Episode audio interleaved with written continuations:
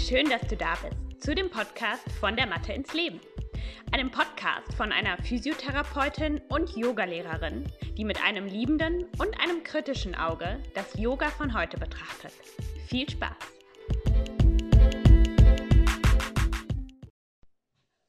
Hallo und herzlich willkommen zu dem ersten QA Podcast. Ich werde heute einfach mal die Fragen beantworten, die ihr mir auf Instagram gestellt hattet. Ich habe danach gefragt und es haben mich vier Fragen erreicht. Vielen, vielen Dank dafür. Und die werde ich jetzt einfach mal beantworten. Fangen wir an mit der ersten Frage. Was sollte man bei seinen Schülern am Anfang besonders beachten, in Klammern online? Ähm, ich bin mir jetzt nicht ganz sicher, ob das bedeutet, ähm, am Anfang, wenn man anfängt zu unterrichten, wo man dann quasi anfangen soll, ähm, oder wenn das Schüler sind, die Anfänger sind. Mm, ich werde jetzt einfach mal beide Fragen beantworten, ähm, weil ich sie beide auch sehr spannend finde. Fangen wir damit an, wenn du neu im Yoga unterrichten bist, du bist am Anfang deiner Yoga-Lehrerkarriere und ähm, Genau, möchtest deine Schüler natürlich bestmöglich unterstützen. Wo kannst du anfangen? Ähm, eine super wichtige Frage, weil es ist einfach so ein riesen Berg an Sachen, die man beachten kann. Vor allen Dingen, wenn man frisch aus der Ausbildung kommt, dann hat man ja wirklich alle Informationen voll präsent und das kann auch sehr überwältigend sein, kann ich mir vorstellen. Ähm, kann ich mich selbst noch daran erinnern, ähm, wenn man dann da steht und man weiß überhaupt nicht, wo man anfangen soll. Mein Tipp dazu wäre, fang immer beim Becken an, weil die Stellung des Beckens ähm, eigentlich alles nachhaltig verändert. Das heißt, das verändert die Position deiner Wirbelsäule, ähm, im Endeffekt auch die deiner Füße, wenn du im Stand bist. Und es richtet dich einfach aus. Plus, es ist mh, mm, ja eine etwas individuellere Möglichkeit, Leute, also mehrere Leute auf einmal zu korrigieren. Denn wenn wir jetzt zum Beispiel sagen, stell deine beiden Füße parallel, die Fußaußenkanten parallel auf, gehen wir jetzt mal von Tadasana, der Berghaltung, also dem Stand am Anfang deiner Matte aus, dann ähm, kann das für manche Leute sehr unbequem sein und auch nicht das Richtige, weil es gibt einfach sehr unterschiedliche anatomische Hüftpositionen und nicht Fußaußenkanten parallel ist einfach nicht für jeden, jeden Menschen etwas. Ähm, und es kann passieren, dass wenn dann alle Schüler in deinem Kurs die Füße parallel stellen, sich alle Becken verändern, weil die sich quasi in diese Position, die von den Füßen vorgegeben ist, reinzwängen müssen. Wenn du aber sagst, richte dein Becken neutral aus, das heißt, ziehe das Schambein ein bisschen mehr in Richtung Bauchnabel und lass dein Steißbein sanft nach unten in Richtung Fersen sinken, dann ist das eine neutralere Korrigierung, Korri Korrigierung? Korrektur. ähm, denn wir haben nicht so etwas, was man sehen kann. Ne? Ein neutrales Becken kann ja für jeden dann nochmal individuell sein, aber trotzdem hast du alle deine Schüler da, dass sie im Zentrum aktiv und kontrolliert und neutral sind. Als zweite Sache, wo ich ansetzen würde, in allen Positionen, wo die Hände am Boden sind, also im herabschauenden Hund, im Vierfußstand, in der Brettposition, mm, da kann man sich dann auch noch den Schultergürtel angucken. Ich würde generell immer so zentrumsnah wie möglich mit Korrekturen beginnen. Das heißt, das Becken und der Schultergürtel sind für mich die zwei Dinge, wo ich anfange. Ähm, der Schultergürtel ist etwas weniger relevant, wenn die Hände nicht am Boden sind, aber auch da, wenn du den Schultergürtel ausrichten lässt, dann werden sich die Hände auch so positionieren, wie es passt. Ich würde auch da wieder nicht bei den Händen anfangen. Da hast du wahrscheinlich auch gelernt, entweder die äh, Mittelfinger parallel oder die Zeigefinger parallel. Ähm, ne, das ist dann auch wieder, mh, hm, dann wissen die Schüler nicht, okay, was ist denn jetzt für mich das Richtige? Wenn du aber den Schultergürtel ausrichten lässt und die Schulterblätter ähm, quasi an den Brustkorb sich anschmiegen lässt und da diese Aktivität schaffst, dann ist das wieder was generelleres, generelleres und was neutraleres. Das heißt, das kann wieder für jeden etwas anderes bedeuten. Das gleiche gilt für mich auch, wenn deine Schüler am Anfang stehen. Ähm, ich weiß, es ist nicht leicht, am Anfang das Becken tatsächlich so zu kontrollieren oder wenn man jetzt ähm, Schüler, die gerade damit anfangen, Yoga zu lernen, damit anspricht, zieh dein Schambein in Richtung Bauchnabel oder richte dein Becken auf, kipp dein Becken, dann wissen die natürlich überhaupt nicht, was los ist. Ähm, deswegen ist es, glaube ich, ganz hilfreich, in diesen Fällen wirklich so ganz konkrete ähm, Anleitung zu machen. Da nutze ich auch sehr gerne den taktilen Reiz der eigenen Hände. Das heißt, ich lasse ähm, die Schüler ihre Hände einmal vorne aufs, Steiß, äh, vorne aufs Schambein legen und hinten aufs Steißbein und dann quasi so spüren, ähm, wie bewegen sich die Hände, wenn mein Becken sich kippt, damit zu arbeiten und von da an dann quasi alles aufzubauen. Ähm, ich mache das, weil ich glaube, dass das die Basis wirklich von allem ist. Und wenn man weiß, wo das Becken in jeder Yoga-Position zu stehen hat, dann richtet sich alles andere danach aus. Gehen wir zum Beispiel von den Kriegerpositionen aus. Da haben wir ja ganz oft das Problem, dass man in so einem Hohlkreuz landet. Mm. Wenn man sein Becken neutral ausrichtet, dann ist der Rücken automatisch neutral ausgerichtet. Dann wird, wird dein Schultergürtel automatisch neutral ausgerichtet sein und deine Arme können neutral parallel zum Boden sein. Gehen wir mal vom Krieger 2 aus. Ähm, und genauso deine Beine. Wenn du ähm, neutral im Becken bist, dann hast du viel mehr Raum für deine Hüftgelenke, ähm, frei zu sein. Und dadurch werden dann deine Knie und deine Füße in einer ähm, neutralen und richtigen Position stehen. Das heißt, das Becken ist das Zentrum und hat auf alles eine Auswirkung. Und deswegen würde ich dort immer beginnen, auch bei Anfängern.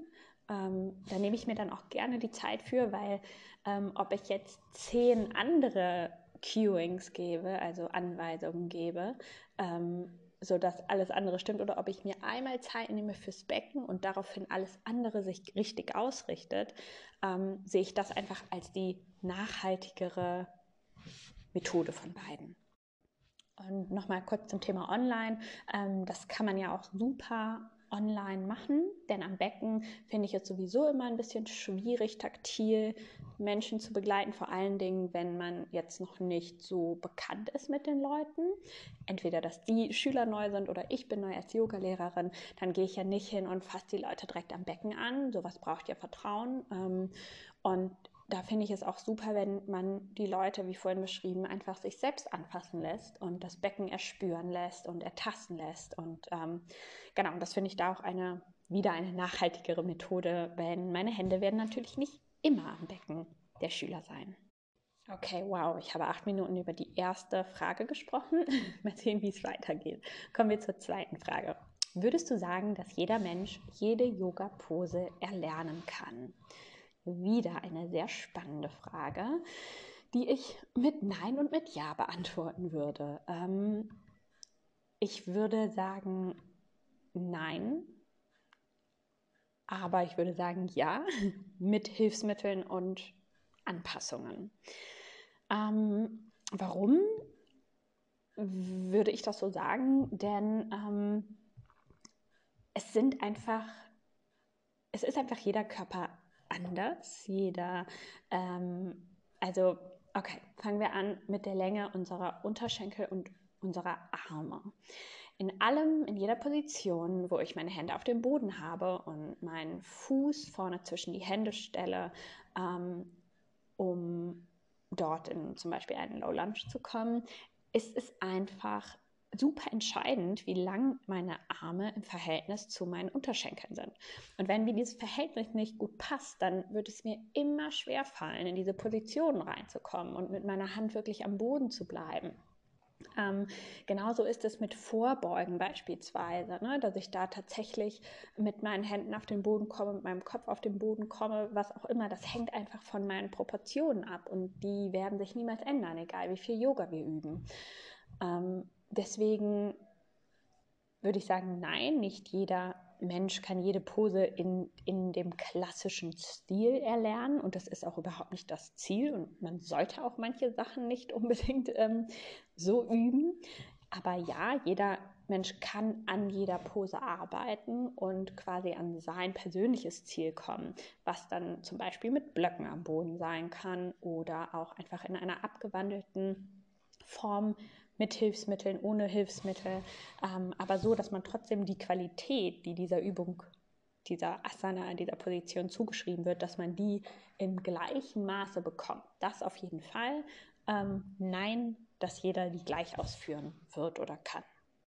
Okay, ich habe mich gebessert. Das war schon eine etwas kürzere Antwort. Ähm, kommen wir zur Frage Nummer drei. Wie wichtig sind Anatomiekenntnisse für Yogalehrer? Ähm, denkst du, dass es ein Muss ist? Hm, ja, also ich würde dazu sagen, ähm, es ist kein Muss, aber es hängt davon ab, was du unterrichtest. Also einmal hängt es natürlich super stark von dem Fokus ab. Wenn du viel Meditation und ähm, ja eher ähm, ja, philosophische Themen in deinen ähm, Klassen ansprichst, dann ist das natürlich erstmal zweitrangig dann sind andere Informationen viel relevanter für dich.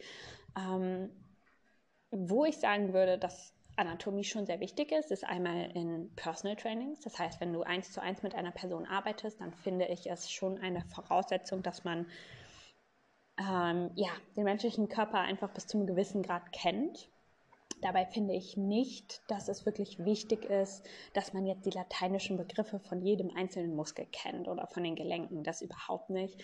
Aber man sollte einfach so eine, ja, eine grobe Vorstellung dessen haben, was ist denn eigentlich unter dieser Haut alles versteckt und wie funktioniert das alles wo ich es auch als relevant bezeichnen würde, ähm, Anatomiekenntnisse zu haben, ist in Anfängerklassen zum Beispiel. Da finde ich es auch besonders wichtig, ähm, gewisse Krankheitsbilder zu kennen, denn die Leute, die kommen zu dir ähm, ohne irgendein Wissen. Man weiß natürlich auch nicht, was die vorher gemacht haben. Vielleicht haben die vorher anderen Sport betrieben, nur noch kein Yoga gemacht und die kennen ihren Körper. Aber es gibt ja auch einfach genug Menschen, die wirklich einfach keinen keinen Sport jemals gemacht haben und dann sitzen die auf einmal in deiner Yoga-Klasse. Und die haben irgendwelche Erkrankungen eventuell, die sie zwar kennen, aber niemals in Zusammenhang mit ähm, Yoga bringen würden. Zum Beispiel Osteoporose, das heißt, wenn die ähm, knöchernen Strukturen etwas porös werden, ist es ja wichtig, dass man nicht in große Drehungen reingeht und dass man niemals zu weit in passive mh, mm, Positionen, Dehnungen hineingeht. Und das wissen natürlich die Schüler nicht. Und ähm, ich finde es da einfach besonders relevant, dass man einmal lernt, Menschen zu sehen, zu sehen, oh, der ne, bewegt sich irgendwie eigenartig. Oder wenn jemand kommt und sagt, hey, ähm, ich habe hier, ich habe Osteoporose, ist das ein Problem? Oder mein Arzt hat gesagt, ich soll das immer ansprechen, wenn ich einen Sport mache, dass man dann einfach so einen gewissen Überblick hat ist jetzt nicht unbedingt Anatomie, aber Krankheitslehre, aber das, das stecke ich jetzt gerade so in einen Topf. Ähm, ich finde das schon wichtig, besonders bei Anfängern, die eben noch nicht wissen, wie sie ja, mit gewissen um Dingen umzugehen haben. Und ich glaube einfach auch, dass es dem Yogalehrer selber immer ein ganzes Stück Selbstbewusstsein gibt. Mhm. Das ist auch das, was ich eigentlich so hier als Ziel habe mit meinem Podcast, dass ich ähm, dieses Wissen weitergebe, damit Yoga-Lehrer einfach so ja, selbstbewusst wie möglich auftreten können und sich sicher fühlen in dem, was sie tun, dass einem so ein bisschen die Angst genommen wird von Anatomie und Krankheitslehre, denn so mh, mm, mega, es ist sehr komplex, aber das, was wir im Yoga brauchen, ist dann vielleicht wieder weniger komplex. Und manchmal reichen ja auch etwas allgemeinere ein, reicht ja auch etwas allgemeineres Wissen, um Fragen beantworten zu können. Also generell würde ich sagen, im Yoga hm, sollte jeder so seinen eigenen Weg wählen und die Anatomie ist eben ein Teil des Yoga-Weges. Wenn dein Herz aber bei der Meditation und bei der Philosophie liegt, dann beginne damit und hab nicht das Gefühl, ich muss die Anatomie lernen. Es wird wahrscheinlich irgendwann auf deinem Weg kommen. Für mich ist es zum Beispiel genau das Gegenteil. Ich bin mit ganz viel Anatomiewissen gekommen und ich denke, es wird auf meinem zukünftigen Weg. Also ich würde zum Beispiel super gerne mehr Mantras singen, lernen ähm, oder auch Philosophie mehr noch studieren tatsächlich. Also das ist, ähm, ich finde das super spannend, aber es hat alles seine Zeit und Yoga, die Yoga also das gesamte Yoga-Wissen ist ja noch mal viel komplexer als nur die Anatomie. Es ist einfach so groß und so viel, wir können nicht alles auf einmal lernen. Ähm, stell dir immer die Frage, was möchtest du gerade lernen, was ist wichtig für deinen Unterricht und ja, folge dem. Okay, kommen wir zur letzten Frage. Welches ist deine Lieblings-Yoga-Übung? Oh, das ist eine, eine coole Frage, die ich, glaube ich, auch recht kurz beantworten kann. Ähm, ich habe jetzt gar nicht lange drüber nachgedacht, aber ich ta glaube tatsächlich, dass es der Hund oder die Kindeshaltung ist. Ich habe tatsächlich sehr häufig das Bedürfnis danach, in einen herabschauenden Hund zu kommen. Ähm, er tut meinem unteren Rücken einfach sehr, sehr gut. Ich habe einen eher langen Oberkörper im Vergleich zu meinen Beinen und dadurch lastet recht viel Gewicht auf meinem unteren Rücken. Ich habe eine leichte ähm, ja, Lordose, mm, also mm, sagen wir mal ein Hohlkreuz. Ne? Also ich neige dazu, so nach vorne zu neigen, ähm, zu fallen in meinem unteren Rücken. Und ähm, ja, das stresst meinen unteren Rücken. Und ich weiß genau, wenn ich in den Hund komme, dann geht es mir wieder besser. Und es ist wirklich immer so ein ah, Moment. Ähm, ja, deswegen ist es der herabschauende Hund. Okay, das war's von mir an dieser Stelle. Es hat mir super viel Spaß gemacht. Es war mal ganz anders als sonst. ähm, gerne lass es mich wissen, wenn du noch Fragen hast für eine neue QA-Folge oder wenn du es ähm, schön gut fandest oder auch vielleicht nicht gut fandest, diese Form äh, des, der Podcast-Folge, dann lass es mich sehr gerne wissen. Und dann freue ich mich, wenn du das nächste Mal dabei bist. Tschüss.